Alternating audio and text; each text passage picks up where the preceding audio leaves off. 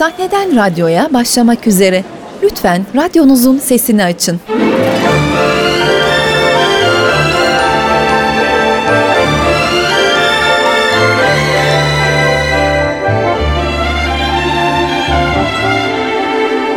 Sahneden radyoya.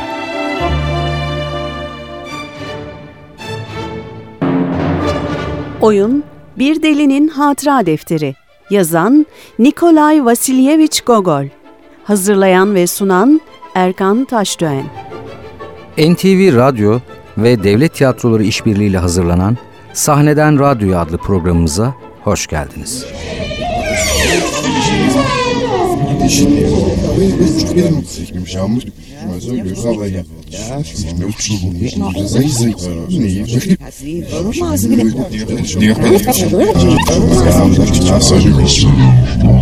Sizlere bu hafta tanıtacağımız oyun, ünlü Rus yazar Nikolay Vasilyevich Gogol tarafından yazılmış olan Bir Delinin Hatıra Defteri adlı oyun. Kafanın içi karma karışık. Bazı günler yerinde duramıyorsun. Gören aklını kaçırmış sanır. Noktadan sonra kelimeye küçük harfle başlıyorsun. Ne tarih koyuyorsun ne kayıt. Cem Emiller'in yönetmenliğini üstlendiği ve Gogol tarafından 1842 yılında öykü olarak kaleme alınmış olan oyun Ankara Devlet Tiyatrosu tarafından sahneleniyor. Rus ve dünya edebiyatının en büyük yazarlarından biri kabul edilen Nikolay Vasilyevich Gogol'ün kaleme aldığı kısa öykü, Çar 1. Nikolay devrinde yaşamış ve küçük bir devlet memuru olan Ivanovich Poprishchin'in ruhsal gelgitlerle başlayan ve sonunda bir akıl hastanesine kapatılmasına kadar uzanan döngüdeki buruk yaşamını anlatıyor. Kıyamete kadar beklesen zırnı koparamazsın. İstediğin kadar yalvar. Yerlerde sürün. Açlıktan nefesin koksun. Zırnı koklatmaz o kel şeytan.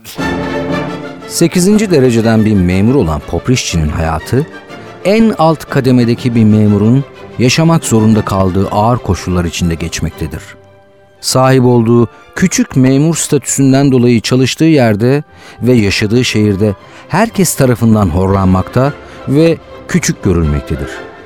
İleriye yönelik hiçbir olumlu belirtinin olmadığı hayatındaki tek avuntu, çalıştığı dairedeki baş kişinin yani ekselanslarının onu odasına çağırtıp kurşun kalemlerini ona açtırması ve amirinin bu durumdan dolayı kendisini kıskandığını zannetmesidir.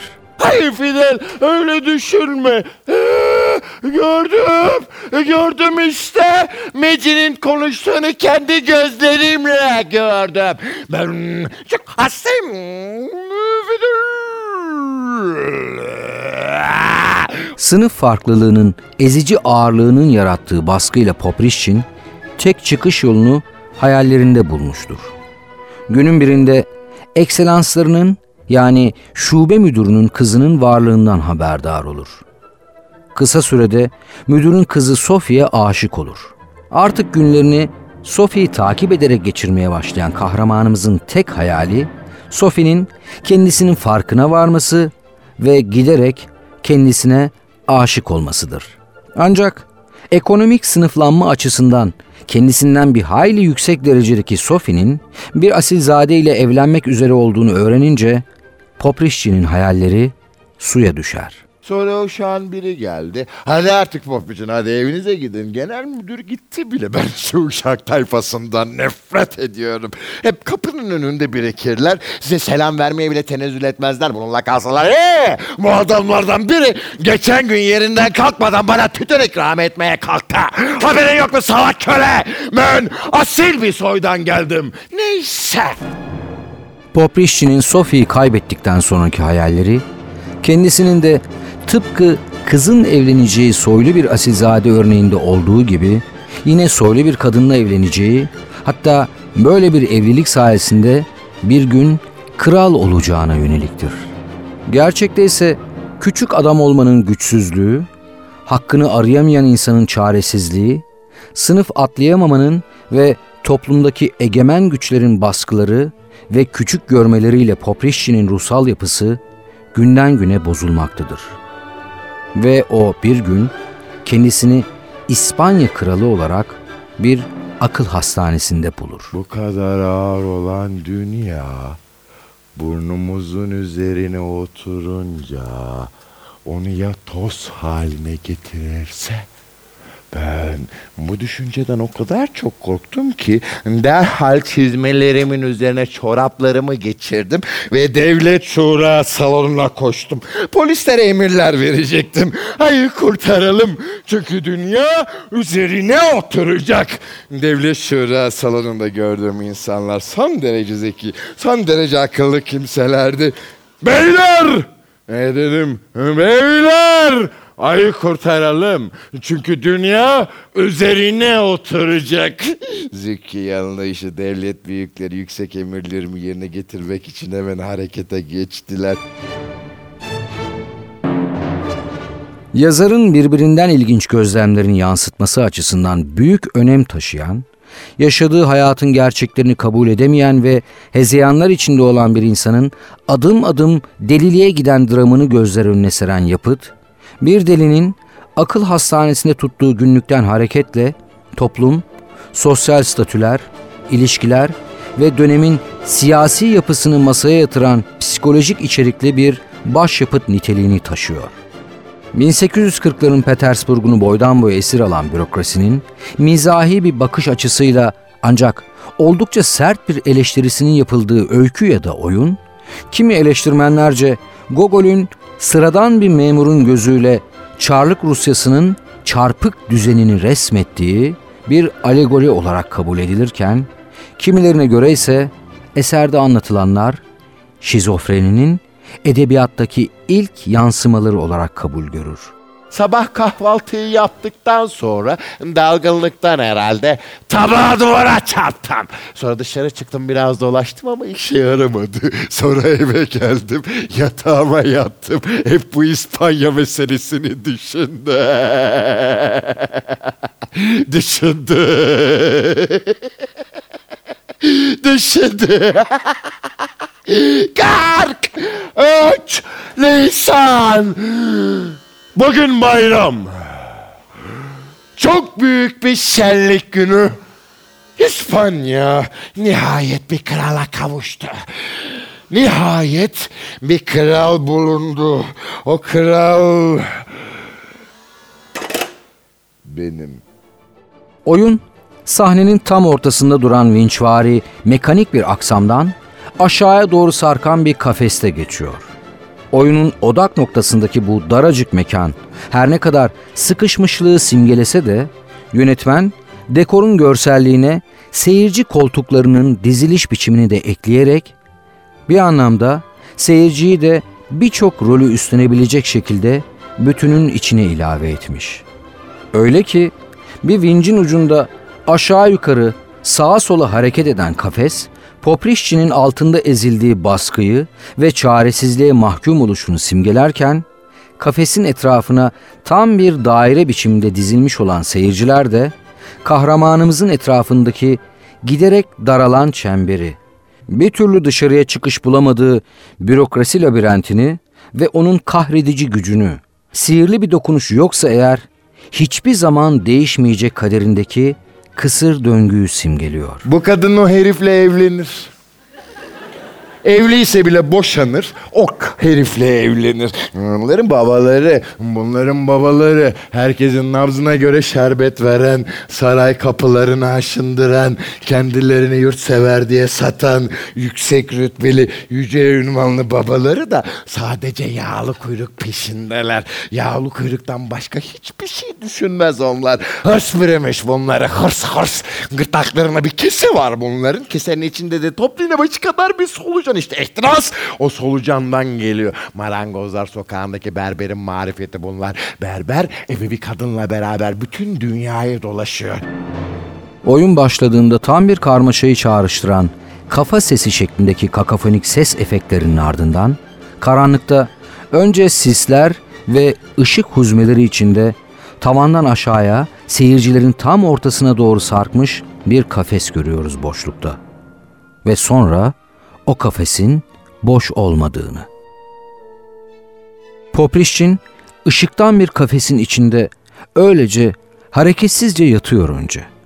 üzerinde eskimiş kışlık iç giysileri, yanında postalları, yara bere içindeki elleri ve yüzü ve bileklerindeki intihar denemelerinin acı izleri ilk gözüne çarpan şeyler oluyor seyircinin. İlkin zorlanarak konuşuyor. Sonra güçlükle ayağa kalkarak çalıştığı bakanlıktaki görevinden, yaşadığı zorluklardan, diğer memurluklardaki dalaveralardan, amirlerinin gözüne girebilmek için verdiği sonuçsuz çabalardan, hayata dair tek ilişkisi olan yalnızlığından, hayallerinden ve büyük aşkı genel müdürünün kızı Sophie'den, oyundaki son repliği Cezayir Bey'inin burnunun altındaki lekeye kadar görmezden gelinmenin, yok sayılmanın acısını anlatıyor hep. İspanya Kralı Ferdinand 8. beni buldu. Döve döve saklandım yerden çıkarttı. O sopa felaket canımı yakıyor. Ama ben bir şey öğrendim. Bütün acılara değen bir şey meğerse bütün horozların bir İspanyası varmış. O tüylerinin altında saklıymış. İş yok. Onlarca kabloyla bağlandığımız hayatta her gün aynı hat üzerinde gidip gelen sizler çok mu farklısınız benden diye sorar gibi bakıyor seyircilerin gözlerinin içine. Aldığı yanıt gerçek hayatın sessizliğinden başka bir şey değil aslında. Sonrası malum. Poprişçin, Ortodoks düşüncenin paradigmalarına Don Kişotvari bir yıkıcılıkla saldırarak sonucu belli bir savaşın tek yenileni olmuştur. Onu bağlayan, hareketlerini biçimleyen, söylemini denetim altında tutan tüm kurallar onun deliliğinin başladığı o fasit dairenin dışında kalmışlardır artık. Sonuçsuz bir serzeniştir artık onunkisi. Dinleyenlerin içlerindeki hayal kırıklıklarıyla eşlik ettikleri bir yenilgi türküsüdür.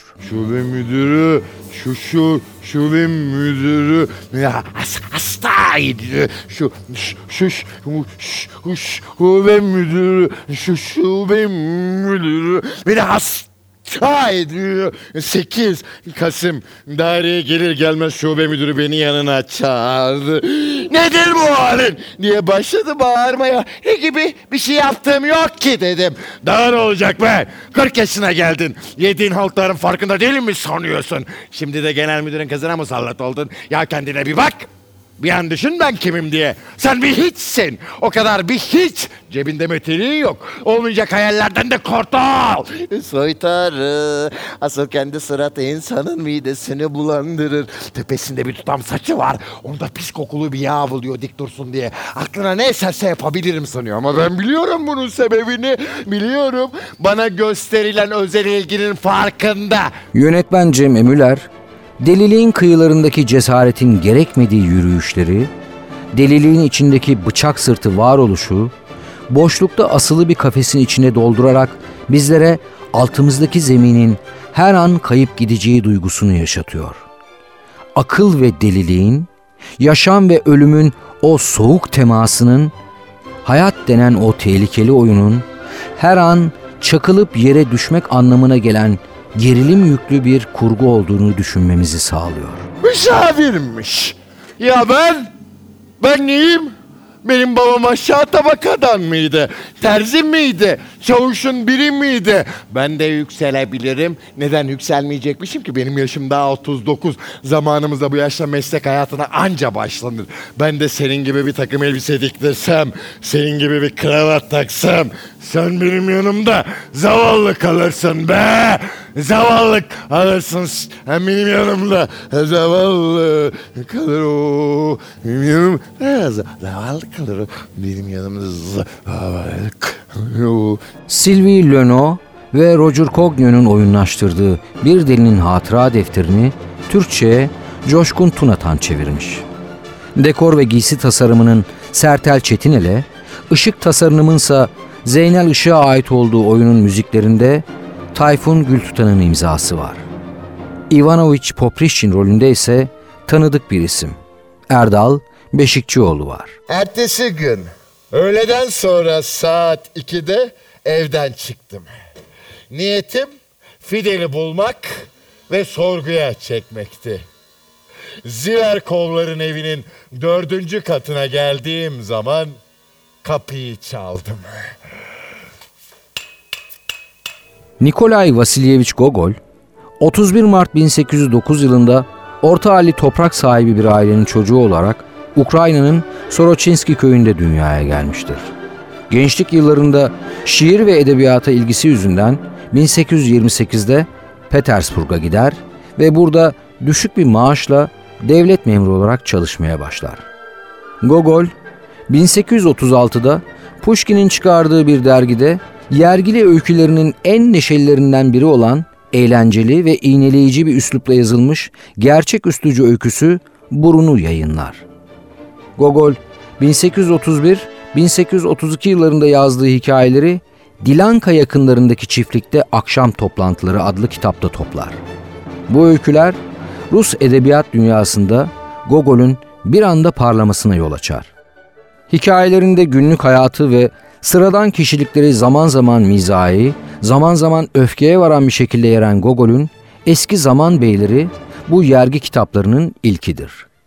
Büyük komedisi Müfettiş adlı eseriyle bürokrasiyi alay edercesine yeren Gogol, eserinin sahnelenmesiyle birden tüm şimşekleri üzerine çeker ve tepkiler yüzünden Roma'ya gidip orada yaşamaya başlar.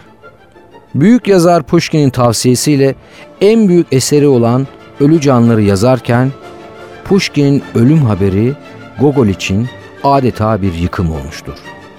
1842 yılında iki önemli eseri olan Ölü Canların birinci cildi ve uzun hikayesi olan Palto'yu bitirir ve yayımlar. Ölü Canlar dönemin Rusyasının çürümüşlüğünü gerçekçi bir biçimde gözler önüne sererken Palto'da sıradan insanların yaşadıkları acıları, maruz kaldıkları haksızlıkları ve yaşadıkları yoksulluğu tüm gerçeklikleriyle okuyucuyu sarsacak bir ustalıkla gözler önüne sermektedir. Palto, Rus edebiyatında dönemin en büyük eserlerinden biri olarak nitelendirilir. Öyle ki Dostoyevski hikayeye hitaben hepimiz Gogol'ün paltosundan çıktık demiştir. Ancak öykü yayınlanmasıyla soylu kesimin tepkisini tekrar Gogol üstüne çeker. Dönem aydınlar üzerinde büyük baskıların uygulandığı birinci Nikolay dönemidir. Gogol, düzen savunucuları tarafından Rus insanını aşağılamakla, onun kötü yönlerini göstermekle ve halkına ihanet etmekle suçlanır. Maruz kaldığı bu suçlamalar yazarın ruhsal sağlığına ciddi zararlar vermiştir. Pushkin'in ölümünden sonra Gogol'ün popülaritesi artık iyice artmıştır. Ve bu ilgi onda bir öncülük hissi yaratır. Kendine toplumu değiştirmek, insanlara yol göstermek gibi misyonlar edinir. Bu dönemde dine karşı ilgisi artar ve daha önce eleştirdiği kiliseye bile artık daha yakın durmaya başlar. Bu davranış hayranlarının her ne kadar tepkisini çekse bile o bütün bu yorumlara kulak tıkar. Moskova'ya geri dönen Gogol, orada tanıştığı bir din adamının etkisiyle yazdıklarının şeytanın gücüyle yazıldığına inanmaya başlar. Din adamı ondan yazdıklarını imha etmesini istemektedir. Bir gece ruhundaki karmaşanın etkisiyle Gogol, ölü canların ikinci cildini ateşe atar ve yakar. Bu olaydan birkaç gün sonrasındaysa, deyim yerindeyse adeta çıldırarak ölür. Kaderi kendi kaleminden çıkmış olan Poprişçi'nin kaderiyle hemen hemen aynı yerde buluşmuştur. Zaten ben onu görür görmez salak olduğunu anlamıştım. Neyse Fazla uzun boylu konuşmaya gerek kalmadan köpek havlayarak yanımıza kadar geldi. Ben eğilip tam hayvanı tutacaktım ki adi hayvan dişleriyle burnumu koparacağı sırada antrenin köşesindeki sepetini fark ettim. E işte benim de aradığım oydu. Hemen sepetin yanına gittim içinden samanları çıkarttım bir de ne göreyim bir sürü beyaz kağıt. Sevinçten deliye döndüm. Tam kağıtları alacaktım ki adi hayvan dişleriyle ayak bileğimi ısırdı. Kağıtları aldığımı fark ettiği zaman da bana sürtünmeye yataklanmaya başladı. Aşt! Oyunun yönetmeni Cem Emüler 1962 yılında Ankara'da dünyaya gelmiştir. 1987 yılında Hacettepe Üniversitesi Ankara Devlet Konservatuarı Tiyatro Bölümünden mezun olmuştur. Yüksek lisansını tiyatro eğitimciliği ve yönetmenlik dalında yapan Emüler, halen Hacettepe Üniversitesi Ankara Devlet Konservatuarı'nda öğretim görevlisi ve Ankara Devlet Tiyatrosu'nda oyuncu ve yönetmen olarak görev yapmaktadır. Cem Emüler, 2012 yılında 16. Afife Jale Ödülleri Yılın En Başarılı Yönetmeni ödülünü Yanık adlı oyunla kazanmıştır. Bernardo Alba'nın Evi, İyi, Yaz Misafirleri, Oyunlarla Yaşayanlar, Ölüm ve Kız, Gergedan, Azizname, Gazap Üzümleri gibi önemli oyunlarda rol alan Cem Emüler'in yönettiği oyunlardan bazıları ise şöyledir. Nora, Yanık, Anam Bacım Avradım, Aç Sınıfın Laneti, Bir Delinin Hatıra Defteri, Köleler Adası, 21-15 Treni, Asalak ve Sersem Koca'nın Kurnaz Karısı. Kurul yerine çıngıraklar, çalın, atlar, göklere doğru yükselin ve beni buradan uzaklara, çok uzaklara götürün. Öyle uzaklara ki hiçbir şey görünmesin gözüme. Ankara Devlet Tiyatrosu'nca sahnelenen ve bir oyuncunun küçük bir kafes içinde bir buçuk saat boyunca tek başına sergilediği Bir Delinin Hatıra Defteri, oyuncusu Erdal Beşikçioğlu'na 2009 yılında Baykal Saran Tiyatro Ödülünü kazandırdı. Bir orman. Kocaman ağaçlarıyla yüzü, yanı başında da ay. Koyu bir sis ayaklarımın altından yayılıyor. Sisin içinde bir name duyuluyor. Bir tarafta İtalya var. Diğer taraf deniz. Ah, orada. Sevgili dinleyiciler, bu haftaki Sahneden Radyoya programının sonuna geldik. Haftaya yeni bir programda bir başka oyunun tanıtımında buluşmak üzere, hoşçakalın. Oyunun tamamını devlet tiyatroları sahnelerinde görebilirsiniz. Ayrıntılar için devtiyatro.go.tr adresini ziyaret edin.